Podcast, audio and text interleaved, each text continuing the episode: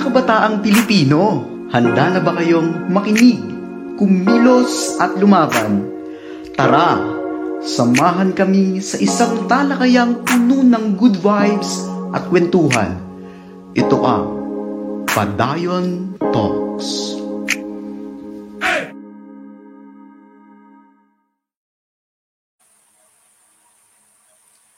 Magandang araw mga kapwa kabataang Pilipino, pag-asa ng bayan na mga patuloy na nakikinig, kumikilos at lumalaban. Welcome po sa episode 3 ng Padayon Talks at um, ngayong gabi ay um, pag-uusapan natin kakaibang topic na naman ang ating um, tatalakayin no, kasama ang uh, dalawa nating guest na nasa medical field. But before that, um, we just want to invite everyone uh, na mga hindi pa nakakapakinig doon sa first uh, episode po ng Padayon Talks. Punta lang po kayo sa Spotify. Um, malalaman niyo po sa unang episode natin ang kwento ng Padayon PH. Sa episode 2 naman ay tungkol sa volunteerism. And before we start, nga pala, on behalf of Padayon PH, we would like to congratulate our um, Program Executive Officer, Mr. Aiken Magpulhin, for uh, being chosen as one of the mga makabagong Rizal Pag-asa ng Bayan 2021 awardees by Philippine Center for Gifted Education Incorporated. So congratulations, Aiken. Ayan, so eto na nga po, um, punta na tayo sa ating um, makabuluhang talakayan ngayong gabi. So busy-busy um, sila uh, actually at talagang um, biglaan, talagang literal na short notice pero nagpapasalamat tayo at pinaunlakan nila tayo ngayon uh, sa panayam na ito. So ang una nating guest ay um, nasa kabilang silid lamang. Siya ay fourth year um, medtech student mula sa um, First Asia Institute of Humanities. Tama ba? Yon, Faith, basta mula siya sa Faith Colleges, um, Miss Danisa Joy Moratalia. Yan. My younger um, sister. Hello. And uh, um, a sibling of her best friend. Yan, Miss um, Cristel Jade M. Miranda mula sa pamantasan ng lungsod ng Maynila, a first year um, med student. Yan, hello po, um, Miss um, Cristel and um, Danisa. Bumati naman kayo sa ating ano, listeners ngayong, gab- ngayong araw or kung anong oras man nila ito napakikinggan sa podcast natin. Hello po. Good evening, good morning, good afternoon sa inyo lahat. Hello. Oh, thank, thank you for listening sa ano sa Padayon Talks and I hope maging fruitful lang discussion natin today. Yan. Thank you po. Thank you po, Miss Tel. Tatawagan ko na lang kayo, Miss Tel and DJ. So, punta na tayo sa ating um, usapan um, ngayong gabi. Ano po, um, gusto ko po muna kayong um, kumustahin. Kumusta po um, yung pag-attend ninyo sa online classes ngayong mga panahon na ito? So, unahin po natin si, si Miss Cristel. Hello. So, regarding online classes, actually, um, steep yung adjustment period kasi um, 2018, batch 2018 ako gumraduate from college. So, nag-work ako ng ilang years before I pursued med. And syempre, sanay ako sa ano, face-to-face classes. And then, um, suddenly, bigla akong itatapon sa online class na lahat nangangapapa. Even the institutions, um, syempre, hindi naman sila, yung curriculum nila, um, for face-to-face classes talaga. So, you can't really apply it sa online kasi magkaiba talaga yung setup tsaka yung requirements. Um, for me, um, hmm, online classes, meron siyang pros and cons. Yung pros niya, syempre, pwede kang gumising ng 10 minutes before your class. Gano'n talaga lagi yung ginagawa ko. As in, save, nakaka-save ka ng oras from sa travel, tapos pwede kang kumain habang nagkaklase. Uh, as long as nakikinig ka naman, yun. So, sobrang nakaka-save siya sa time. So, ano, yun, dagdag time for tulog or for paggawa ng requirements. Kaso, ang ang con lang nun, um, for example, subjects namin, gross anatomy, syempre, meron kaming cadaver dissection doon. So, hindi namin yung magagawa kasi online. And mas madali kasing matutunan yung anatomy kapag ka, meron ka talagang hands-on experience. So, it's a struggle kasi lagi siyang ano, ano lang, tingnan mo lang sa pictures, parang wala ka talagang hands-on experience. And um, really, it takes away the, ano, parang konting excitement sa pagiging uh, med student kasi hindi ko man lang nakahawak ng cadaver. Tapos, ano, syempre hindi ko din na-meet yung mga, ano ko, mga classmates ko. So, syempre iba pa rin naman yung interaction kapag ka online tsaka pag face-to-face, di ba? So, yun. Sayang na we didn't get to bond together kasi nga, yon online. Tapos, isa pang um, hindi maganda sa online, sa tingin ko, ano, parang tingin ng teachers ay parang we have so much free time. Kaya they really bombard us with requirements na sobrang dami at sobrang unreasonable for some for some reason. Akala nila pag nasa bahay parang more than 24 hours yung meron ka. Yon so yun nga, kung nakasave ka ng time sa travel, sa pag-aayos, kasi nga, online naman, ano, parang nababawi din nun sa dami ng requirements. Yun. So, overall, I think meron siyang pros and cons, pero medyo lamang sa akin yung cons. Yan lang. Okay po. Thank you very much, um, uh, Miss Tel. Totoo yun, ano, kasi po kami nga din talagang um, hopefully talaga um, yung ligtas na balik eskwela na clamor ay mangyari. So thank you very much for uh, that um, um, thoughts, Miss Tel. Ikaw naman, Danisa, kumusta? Kumusta ang pag-attend sa online classes? Alam mo, um, magkasama tayo ng bahay pero syempre uma-attend din ako ng sarili kong um, mga klase. So from your um, point of view or yun nga, yung same na tanong ko sa kay kay Miss Tel, um, kumusta ka naman ngayong ano, yung um, pag-attend mo sa mga online classes niyo? Um, ngayon po, parang nakaka-adjust na kahit papaano. Pero halos lahat ng sinabi ni Ate Tel, parang yon yung mga nararanasan ko namin syempre nagkakausap-usap kami mga classmates ko. So, okay. bale, sa mahirap, syempre, um, from kami physical, I mean, sanay kami na kami lang, 11, 13 kasi talaga kami, nung second year na. So, yun, sanay kaming laging sabay-sabay nag-aaral, kahit, kahit alam nyo yung mababa yung exams, pero pag alam mong nandyan sila, or, uy, ilan yung scores mo, yung parang may kasama kang mababa, parang sasaya ka na din, ganyan.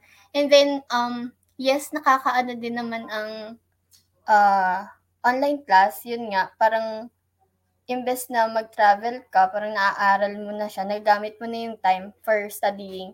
Pero yung cons nga niya, yon ang daming, daming requirements. Lalo na, wala, kasi binibigyan lang kami ng, ano, ng mga uh, activities, tas yung activities na yon ah, 'di ba, ang daming tanong, pero yung kailangan mong sagutin yung mga tanong na yun, tapos ihahanapin mo lang siya sa book or sa net. Yun nga lang, yung mga references, sa net, wala ka din makita. So, yun po, sobrang hirap. And then, yun nga, yung mga exams, parang every other day may exam na lang, lalo na last year. Yun, last school year. Pero ngayon, ganyan pa din naman. Pero at least, kasi isang taon din naman mahigit, yon medyo nasanay, nasanay na din kami. Yan po. Pero hindi pa rin mawawala talaga yung parang reklamo, ganyan. Bakit laging ganito? Bakit ganyan? Yan. Okay, so medyo na nakapag-adjust ka na. Anyway, um, um, Yes. ganyan talaga. Ah, for sure, maraming um, makaka-relate dun sa naging sagot niyong dalawa. And um, I only have few questions for you guys because I don't wanna take much of your time dahil um, alam ko kung gaano ah, kayong mga nasa medical field nag-aaral talaga as in yung tulog ay ginto para po sa inyo. So talagang um, yung gratitude ko sa pagpapaunlak ah, ninyo um, for this interview ay talaga nag-uumapaw. So next question natin ay punta na tayo doon sa pinaka-context nito kasi um, ng, ng pinag-uusapan natin tonight, um, tungkol ito sa um, pinaka naging struggles and sa tingin ninyo, ah, paano kayo nag-weather through doon sa mga struggles na yon? Sabi ko nga, um, itong um, ginagawa natin ngayon is, is uh, it is a victory in itself yung yung ah, makapagkwentuhan tayo ng ganito. Pero kasi tayo eh, um, si Miss Tel, taga Malvar, tayo naman Danisa, taga Lipa, then ito, um, may meron tayo din makakasama mamaya pero siya ay sa ano na natin, ah, ipapakilala later on. Kasi kayong dalawa ay alam kong kailangan ninyong um, mag-aral pa po ah, ah, after this. So, um, ang, ang hirap kasi sa atin dito sa Batangas, si, si Miss Tel ay nag-take muna ng, actually hindi break, she, she worked before um, she went to, to med school. Tapos tayo namang mga estudyante, dito, lalo na dito sa Batangas, pumutok muna yung bulkan, di ba? Ah, pagputok ng bulkan ay um, few months pa lang tayo na nakakapag-adjust ulit para sa second semester.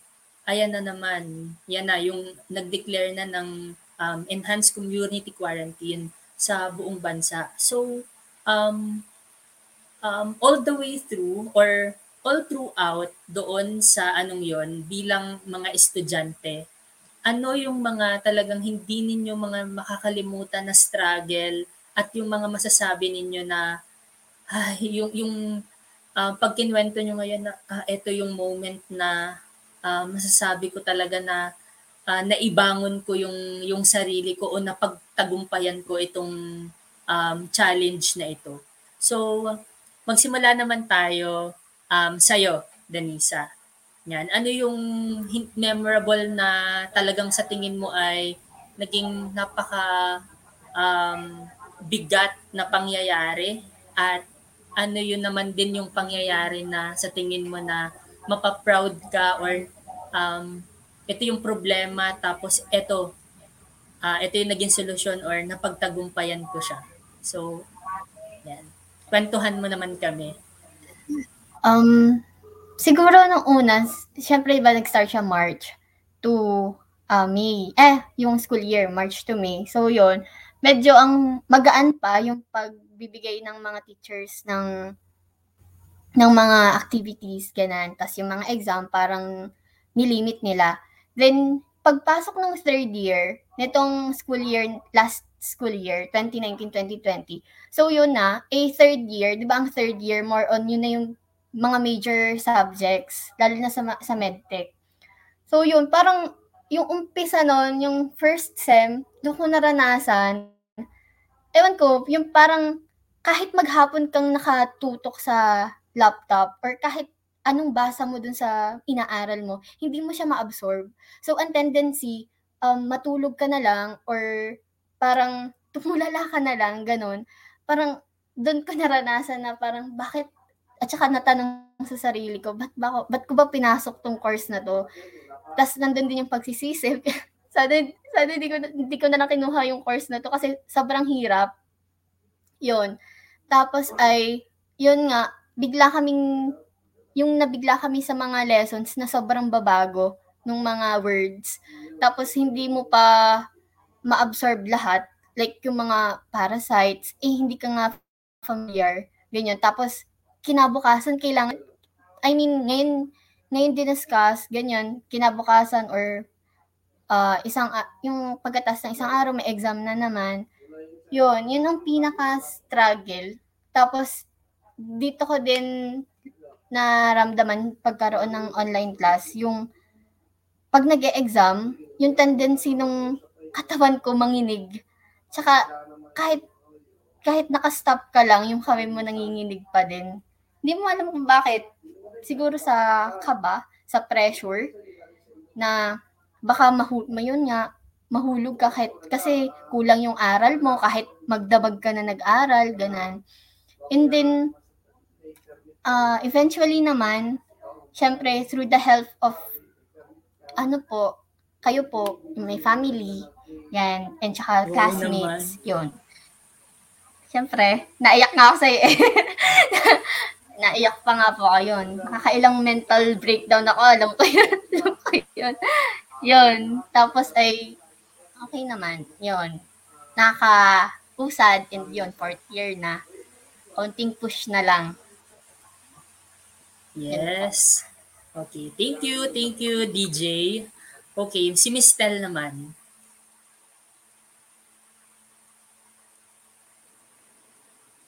Hello. So, really I have to agree kay Danisa kasi parang actually same experience din. Kasi 'di ba, na-mention mo nga yung pumutok yung bulkan, biglang nag-lockdown na it's all new to us. I mean, ako, in my lifetime ngayon lang ako nakaranas na nagka na nagbuga ng ash na gano'n and sobra yung anxiety namin that time kasi syempre ang lapit namin, ang lapit namin sa ano ha, bulkan. Kapag ka pumutok yun, hagip kami. So, hindi mo alam kung you'll have to move somewhere else. Eh, wala naman kaming malilipatan if ever na mas malayo.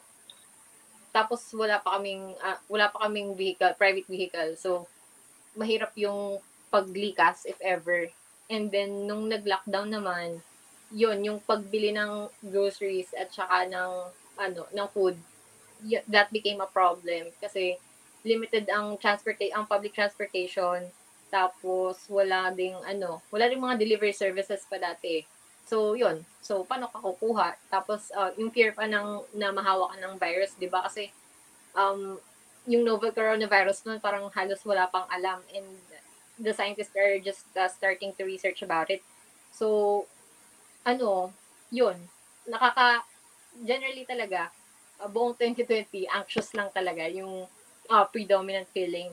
Tapos, ano pa, nag-start pa ng school. So, kagaya nung sinabi niya, ano talaga, tawag dito, sobrang sunod-sunod, dikit-dikit ng exam. Ano mo yun, parang magka, magkapares ba tayo ng, ng country na, na, na pinapasukan? Mag, magkapares ba tayo ng country? Kasi parang ang daming ganap, ang daming nangyayari sa amin na stressful.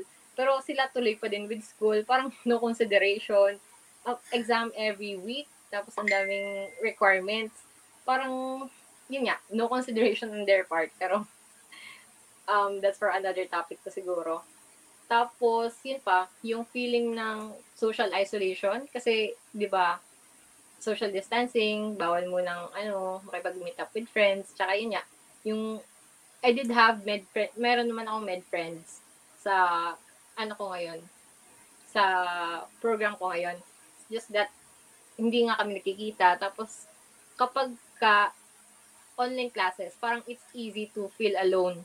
Na parang, ako lang ba yung naghihirap dito? Ako lang ba yung ganito na parang walang tulog, hindi, parang ako lang ba yung bumabagsak? Parang ganun. Kasi kagaya yung sinabi na din ni Kalmina, pagka face-to-face, parang at least may karamay ka, di ba? Na, uy, shit, wala din ako nasagot doon. Uy, bagsak din ako doon. Parang ganun. Pero dito, parang sinasarili mo lang kasi ikaw lang, ikaw lang. Wala ka kasing ibang kaano. Iba ang face-to-face sa chat or sa, hindi rin naman kami mahilig mag-video call eh. So, yun, chat lang talaga. So, yun. Um, triumphs, I guess, na nairaos yung year na yon na, uy, buti kinaya. Kahit na maraming mental breakdowns, kahit na laging anxious. Talaga, um, so graduate ako ng psychology, no? So, I never thought na in my lifetime, may experience kong magkaroon ng um, yung malalang anxiety attacks. Hindi siya diagnosed, pero alam mo naman yung symptoms kapag ka naranasan mo eh. Yung hindi ka talaga nanginginig talaga yung buong katawan. Actually, hindi lang kamay eh. Tapos, ano, parang I can't eat, hindi ako makakain ng kahit ano, kahit gutom ako kasi feel ko talaga, i, isusuka ko siya. So, yun. Tapos, kahit tatanungin lang ako, kahit alam ko yung sagot. Kasi, sobrang naka-pressure sa med school na pag tinanong ka, dapat one, two, sagot mo na agad. Kasi kung hindi, baka papahiya ka, ganun. So, Opo. kahit alam yung sagot minsan na may mental, na may mental block, ganun. Tapos, yun, parang kahit anong aral mo, saan ba nila kinukuha itong mga question? Parang, ano, hindi, parang never end, ganun. So, yun. Pero, um, through, through it all naman, at least, di ba, na na-arouse naman kahit pa paano. And yun nga, adjusting na ngayon. So, yun. Weather the storm lang, kumbaga. Yes. Wow, thank you. Thank you very much po, Miss Tel. Nakarelate po ako dun sa sinabi nyo na yung kapag may recitation. Kasi parang kahit alam, yung sinabi nyo nga po, na kahit alam mo yung sagot, minsan parang wala ka talaga ng gana sumagot eh, or mag-res, um, ibigay yung, yung reply mo, yung response mo sa kanila. Kahit nga yung minsan yung ambag ko na lang ay, pag nagtatanong yung prof, can you hear me? Parang, yes po. Parang talagang ano, um, I think sobrang exhausted na uh, and kasi draining din yung talagang ano um y- yung pagkakandak ng mga online classes. Talagang iba yung feeling ng face to face na sabay-sabay kayo nagsa-struggle and kapag bagsak man kayo sa mga exams um nandyan kayo para i-uplift ang isa't isa, bawi sa susunod. Yan, nang sama-sama. Ayan. So, um, next question ko po ay uh, recently, um, sabi po ni um, ni Chairman Prospero Popoy de Vera ng Commission on Higher Education na inapprove na ng IATF yung limited um, face-to-face uh, for up to 50% capacity in all college uh, degree programs in areas under Alert Level 2 um, kasama po doon yung uh, including Metro Manila and but with three conditions. First ay high vaccination rate among students and the faculty members. Secondly ay approval from LGUs and third and lastly, kailangan ng retrofitting um, sa facilities ng mga um, institution. So, um, ano po yung ano niyo doon? Ano yung um, reaction niyo doon as uh, students sa medical, uh, na nasa medical field? Um, kayo po muna, Miss Tel. So, for me, ano siya, actually, pabor siya. Kasi, gusto nga talaga mag face-to-face classes. Though, um, for sure, I will lose some, ano, yung perks ng online classes, such as yun pagising 10 minutes before the class, ganon. Pero, feel ko talaga, ano, dapat i-push na nila yung ligtas balik eskwela.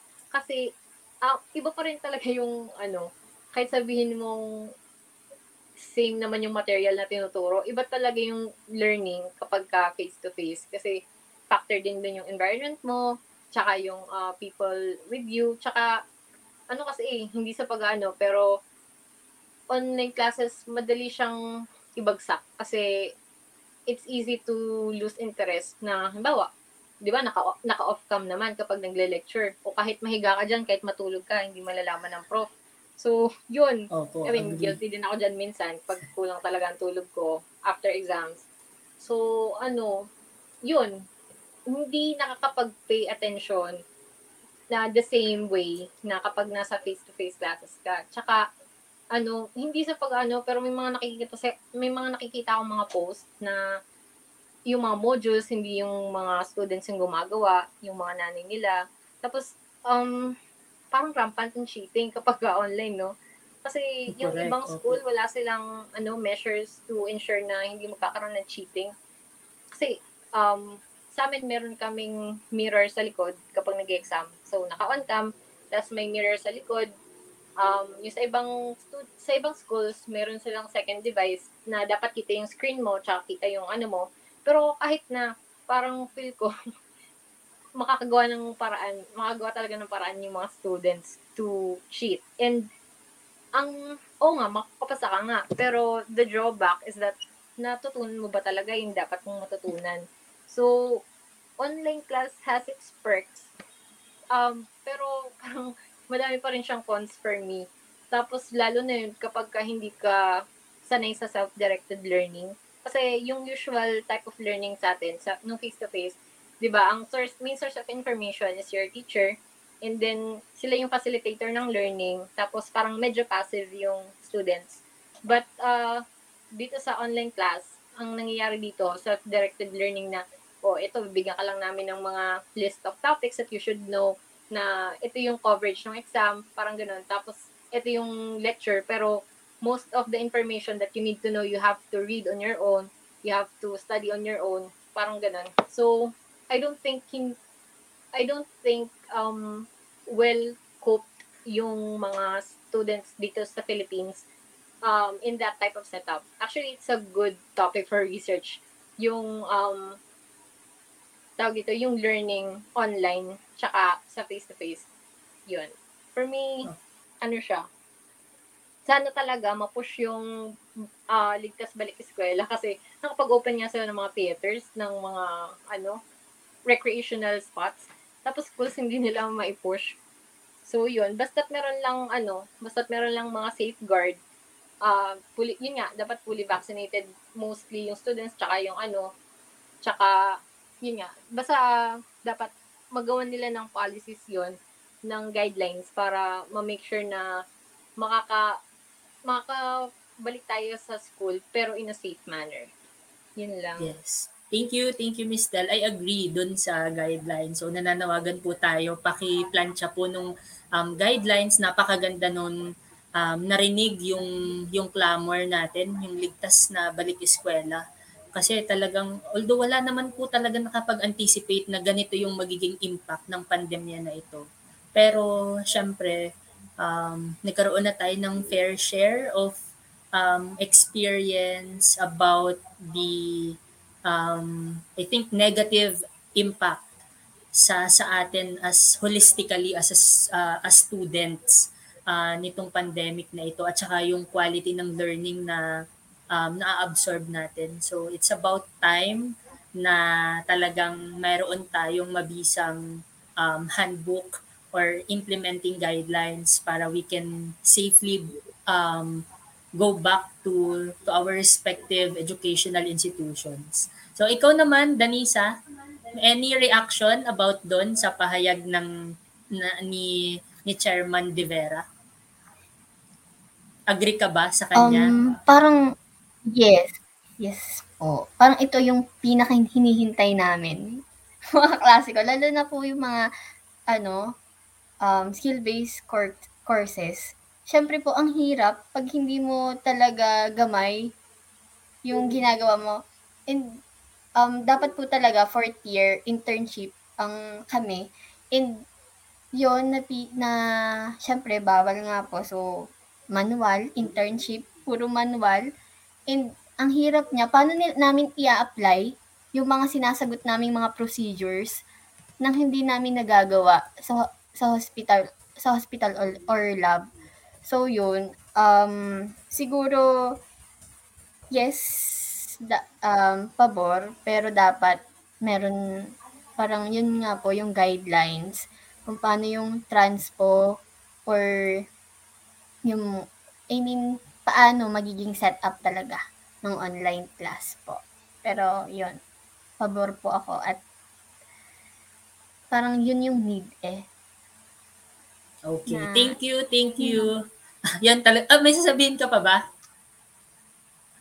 Okay. Hindi, wala na. Wala na. Um, okay. Um, second to the last question ko na lang kasi gusto ko din marinig mula mula po sa inyo ano ano ano yung sa tingin nyo ay dapat gawin para ma-improve ano ano ano yung mga dapat gawin ng ng CHED ng mga uh, state universities and colleges at uh, private educational institutions para ma ma-improve nga itong um, online classes.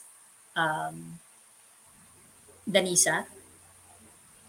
Um, siguro po for me, ay um, parang magkaroon ng regular na parang pangamusta sa mga students. Kasi ano eh, parang need talaga na magkaroon ng kamustahan lalo na siyempre um, parang nakasilid lang tayo sa four cor- corners ng bahay. And ano pa ba? Parang parang mailabas nila yung mga saloobin lalo na minsan syempre hindi naman natin alam yung setup sa bahay. Minsan hindi sila nakakapagkwento, nakakapag ah, labas ng sama ng loob sa family. So yun, sana um, parang magkaroon ng online kamustahan. Regul- parang hindi naman na regularly, pero um, at least once a month man lang, ganyan. Para makamusta, ano, ano na ba yung progress, or may naiiwan na bang estudyante, or may nagsasuffer na, pa, na ba sa mga gantong uh, parang situation, ganito. Yung ganyan po. Yeah, yeah, I, lang I agree. po. And and siguro yung take away ko dun sa sagot mo, yung una, parang um, we, we need to build personal connections with with the students, 'di ba? Lalo na vital role po. yung yung ano, parang um, our professors um, has to to motivate their students consistently na mag-attend ng synchronous sessions, 'di ba? Tapos um, isa pa siguro doon sa binanggit mo na kailangan i-address and i-identify yung equity issues and I think they need to support yung mga struggling students na 'di ba kasi wala naman talaga tayong equal access eh doon sa uh, mga technological advancements uh, na meron tayo. So now more than ever we have to I think proactively undertake um, yun disposition check regarding the status the status of the students na yun nga um, yung per, bukod sa performance sa klase, yung attendance, syempre yung syempre tinitingnan din naman nila kung nakakapag-comply and um, ano-ano yung mga pwede nilang maitulong. So yun nga. Um, yes, Yes. uh, Miss Tel. Thank you, thank you Denisa. Hello. So, for me lang, yung recommendations ko, um, dapat i-incorporate nila sa mismong academic calendar yung academic break. Kasi, ano talaga, I don't know why, pero, well, na-mention ko why earlier, yung mga, dahil sa lack of uh, face-to-face interaction, gano'n. Pero, mas mentally exhausting talaga ang online class kesa sa face-to-face. Kasi, I mean, nag-aral din naman ako ng college, pero I was never distressed. Talagang parang chill-chill nga lang ako ng college eh. Pero, yun, dapat incorporate nyo yung academic break kasi sobrang hakapagod talaga na you're expected to function na tuloy-tuloy. Dapat ano, bigyan nila ng halaga yung mental health ng students kasi hindi ka naman makaka-focus sa studies mo kung yung mental health mo deteriorating na. Tapos, yun nga, na I, I'm sure nabalitaan niyo din naman yung uh, issue about suicide dun sa ano sa SLU, 'di ba? They were really Opo. parang clamoring for an academic break. So, dapat hindi na hinihingi yun. I mean, feel ko, um, pag nag-ayos sila ng academic calendar, dapat incorporated na yun. Kahit ilang days lang, kahit three days lang talaga. Uh, just for us to catch our breaths. Para, alam mo yun, renewed na from, uh, renewed na sa susunod na semester or sa shifting. Pero, props naman to PLM, uh, galante sila sa ano sa academic break. Pero parang we have to demand it pa rin. Pero thank you pa din sa PLM admin kasi they feel ko naman they value their students uh, mental health. And napapakiusapan naman sila na magkaroon ng academic break. Tapos um another improvement na gusto ko sanang makita yung um pag-aayos ng workload kasi may times na mas madami pa akong ginagawang requirements kesa sa aaralin. I mean, marami akong aralin, pero para magawa ko yung mga requirements, para ma-meet yung deadlines nila, parang sinasacrifice ko na yung time ko na dapat ipag-aaral ko. At kung gusto kong pumasa sa mga quizzes at sa exam ko, kailangan ko i-sacrifice yung sleep para makapag-aral ako. So, minsan talaga, two hours a day lang ang tulog ko, ganun. And, I don't have to tell you this, pero sobrang, ano siya, parang zombie ka na. Parang, ano, parang bakit mo ginagawa sa sarili ko to? Oo. Parang gano'n. So, pangit na yung ano, physical well-being mo, nakaka-apekto pa siya sa mental well-being mo. So, yun. Um, academic break, tsaka workload, tsaka, yun, agree din ako dun sa ano, kumbaga, parang magkaroon ng peer counseling session. Though, hmm, may program kasi sa amin na ganun, pero hindi kasi lahat ng, ano, parang hindi lahat ng advisor or counselor minimit yung students. So, parang wala din. Dapat, I think, seryosohin nila yon uh, na kamustahin how the students are doing para naman uh, maramdaman nila na hindi sila nag-iisa tsaka uh, para maramdaman nila na kahit hindi pa nagkikita face to face meron silang pwedeng uh, makadamay or support. Kasi very important yun uh, especially nowadays kasi lahat tayo deprived ng social uh, interactions. So yun. That's it for me. Wow, thank you po ah, Miss Tel and Danisa. Ang dami ko din na natututunan ngayong gabi. And for sure um, yung mga listeners natin, uh, like yung sinabi niyo naman po ngayon, yung dalawang points na kailangan i-incorporate na sa um, sa school calendar, yung ACAD break, and then merong maayos na pagbibigay ng workload kasi yun nga po yung nire-reiterate natin na akala nila chill-chill lang tayo um, dito sa bahay. Kumbaga, um, minsan nga, kahit hindi lang din sa mga mag-aaral ito eh, kahit yung mga nagtatrabaho na work from home, hindi na nila ma, ma-identify kung ano ba yung oras ng trabaho, wala nang kinaurasan. So, wala nang um, proper time para i um, ma- ma-divide yung mga yon hindi na alam kung paano i-sort out yung yung mga oras nila, 'di ba po? Um, 'yun talaga at 'yun yung nakakaapekto sa sa um, well-being ng bawat isang individual. So, thank you, thank you very much po dyan. And ngayon ay um, nasa last ano na tayo. Actually, hindi po siya ano, hindi po siya question, but um, a message or sabihin na natin ano po yung mga ano um, yung mga masasabi nyo or mapapayo nyo sa tulad uh, nating mga estudyante na uh, estudyante na parang nawawala na ng hope, ng, ng motivation sa pag-aaral um, during this um, trying times. Ayan. So, magsimula tayo kay Danisa. Um, parang ako po need ko pa ng motivation. Pero siguro po, um, laging iisipin, know your purpose. Parang yun ang, kahit syempre nung third year nga, naranasan ko yung, yung um, magkaroon ng parang anxiety, tapos uh, inisip ko lang, yun, yun nga, natanong ko na rin ang sarili ko, uh, ba't ko ba to pinili, ganun. So, parang magkaroon ka ng time for yourself, then parang, um, yun, tanungin mo sarili mo, ano ba yung purpose ko? Ano ba yung gusto ko talagang gawin? And, um, pag ba tumigil na lang ako sa ganitong um, situation, ano ba yung magiging um, magiging result nito sa susunod na araw, yon Parang, siguro yun ang naging coping mechanism ko din.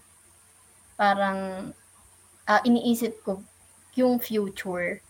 Kasi kung mag-i-stay lang ako na ganito, kung hahayaan ko lang yung situation na um, situation yung parang mag-limit sa akin para mag-commit ko yung aking pangarap. So parang uh, ano ba, paano ko ba sabihin? Um, Basta yun. Um, hmm, nahirapan ako kasi hanggang parang untay parang unti-unti ko pa lang siya na nakakamit. I mean, naka-adjust. Ano ba? Oh, pero gusto, Siguro gusto din, ko yung sinabi ano, mo na ano. Sige, go, go lang. Sorry, sorry to interrupt. Go ahead. Hindi, okay lang. Sige, um, parang na, sobrang nakaka-help din pag nawawalan ka ng motivation at least, um, parang mag, kausap, mag, parang ano, manghingi ka ng help. Hindi man sa family or sa friend or kahit sa dog, yun, kausapin mo, or sa salamin, yun, parang sobrang nakakatulong siya. Para, parang mala- malabas yung sama ng loob mo. Yun. Yan po. Alright. Thank you. Tanong mo Ano, lang ganda na, ano mo ah, na sinabi mo una. Know your, motivation. know your purpose. Parang si, ano lang, yun yung book ni Simon Sinek. But, ayun, and seek ah. help. Yun nga yung sabi mo. But, um, thank you, thank you very much, um, Danisa. Yan naman, si Miss uh, Tel, kayo naman po, ano po yung um, um, masasabi niyo po dun sa ano, sa mga katulad nating estudyante na parang nawawalan na po ng ano, ng motivation and hope po um, ngayong mga panahon na ito sa pag-attend sa online classes or sa pag-aaral in general. Um, for me, ang ganda ng sagot ni Denisa talaga. Na yun talaga, I have it uh, plastered in my wall, ginawa siyang wallpaper, ganon. Know your why. Why are you doing this? Why are you pursuing this? What's your purpose? Kasi ultimately, kapag ka nahihirapan ka, dapat dun ka lang lagi mag-go back. Ah, kasi source of motivation mo siya. Um, alam talaga na mahirap mag-doctor sa Pilipinas. So, why am I doing this? Because I want to be of help to the Filipino people, lalo na sa mga walang kakayanang magbayad sa mga private hospitals. So, yun.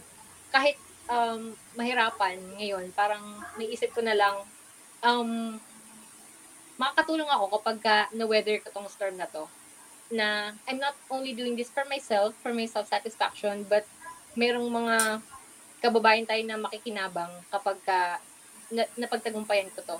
So, just know your purpose and ano lang, instantly parang motivate ka na ay, ano, mahirap man kakayanin para dito sa purpose na to. Tapos, um, gusto ko din yun na, um, for me talaga, you have to um, keep in touch with other people. Kasi, itong pandemic na to, collective experience to. Hindi lang ikaw ang nakaranas ng anxiety, ng depressive symptoms or what. Kasi, lahat tayo nakakaranas ng uh, ng drawbacks itong pandemic na to. So, what we can do is uh, we can reach out to our friends, to our significant other, even to our family, uh, na magkamustahan, simpleng kamustahan lang, just to uh, let them know na, ay, I'm here for you, and sana kung kailangan kita, nandyan ka din for me. So, yun, kasi, well, humans are social animals. So, uh, we really thrive kapag ka, um, we interconnect with each other. Tapos, for me din, um, students na nawawalan ng motivation, you should really treasure and uh, you should really take breaks often. As often as you need. So, wag naman to the point na papabayaan mo na yung pag-aaral mo, pero take breaks because it's not selfish. Uh, self-care is not selfish. You need that para maka-function ka pa um, sa mga susunod na araw. So, ako kasi parang um, I've developed this habit na kapag uh, wala akong ginagawa, feel ko I'm a failure, gano'n. Feel ko I'm ang tamad-tamad ko, parang ano ba yan? Pwede ba yan na ano, chill-chill ka lang na ganyan.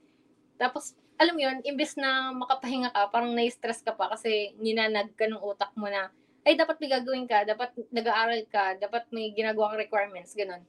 For me, ano lang, learn to separate yung break time, yung rest from work, actual work. Kasi, minsan, you are unable to work, pero you don't want to rest. So, ano yun, stuck ka lang sa limbo na yun.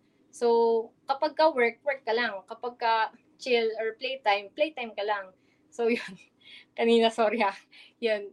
Bale, ang stress reliever ko, naglalaro ako ng Mobile Legends. yun. So, ano lang, pang-motivate mo lang sa sarili mo din na, oh, dahil nakapag-aral ako ng, ng nakasampung classes ako, kailangan mag-break naman ako para ma-enjoy ko naman. Kumbaga, reward yourself with, ano, with breaks. Kasi, hindi pwedeng productive ka 24-7. Dapat talaga may breaks ka in between. So, that's it for me. Wow, thank you very much po, Miss um, Tel and Danisa. There you have it, guys. Salamat po um, sa pakikinig and thank you. Hopefully, um, ako talaga po personally, ang dami kong natutunan para akong umattend sa free consultation. So, once again, um, there you have it, guys. um, our guests for tonight. Uh, soon to be RMT Danisa Joy Moratalia and soon to be Dr. Cristel Jade M. Miranda. Ayan. So, uh, maraming maraming salamat po um, sa pagkakataon na ma-guest namin kayo dito. Sana pag kayo ay um, medtech na and um, doctor ay ma-guest pa rin po uli namin kayo dito. So si Ma'am Tel or si Miss Tel after uh, four years or five years from now. Tapos si Danisa naman by uh, 2022 or 2023 yata. Tapos Ayan, salamat, salamat. For sure po, um, yung mga listeners natin, marami silang um, matututunan mula doon sa mga um, um, na-discuss natin at doon sa mga um, um, message niya sa kanila ngayong araw na ito. So maraming maraming salamat po nasaan man po kayo um, ngayong araw na ito. Uh, mag-iingat po tayong lahat. Um, stay safe and healthy at uh, magpabakuna po tayo uh, para sa ating sarili at para sa ating um, mga mahal sa buhay.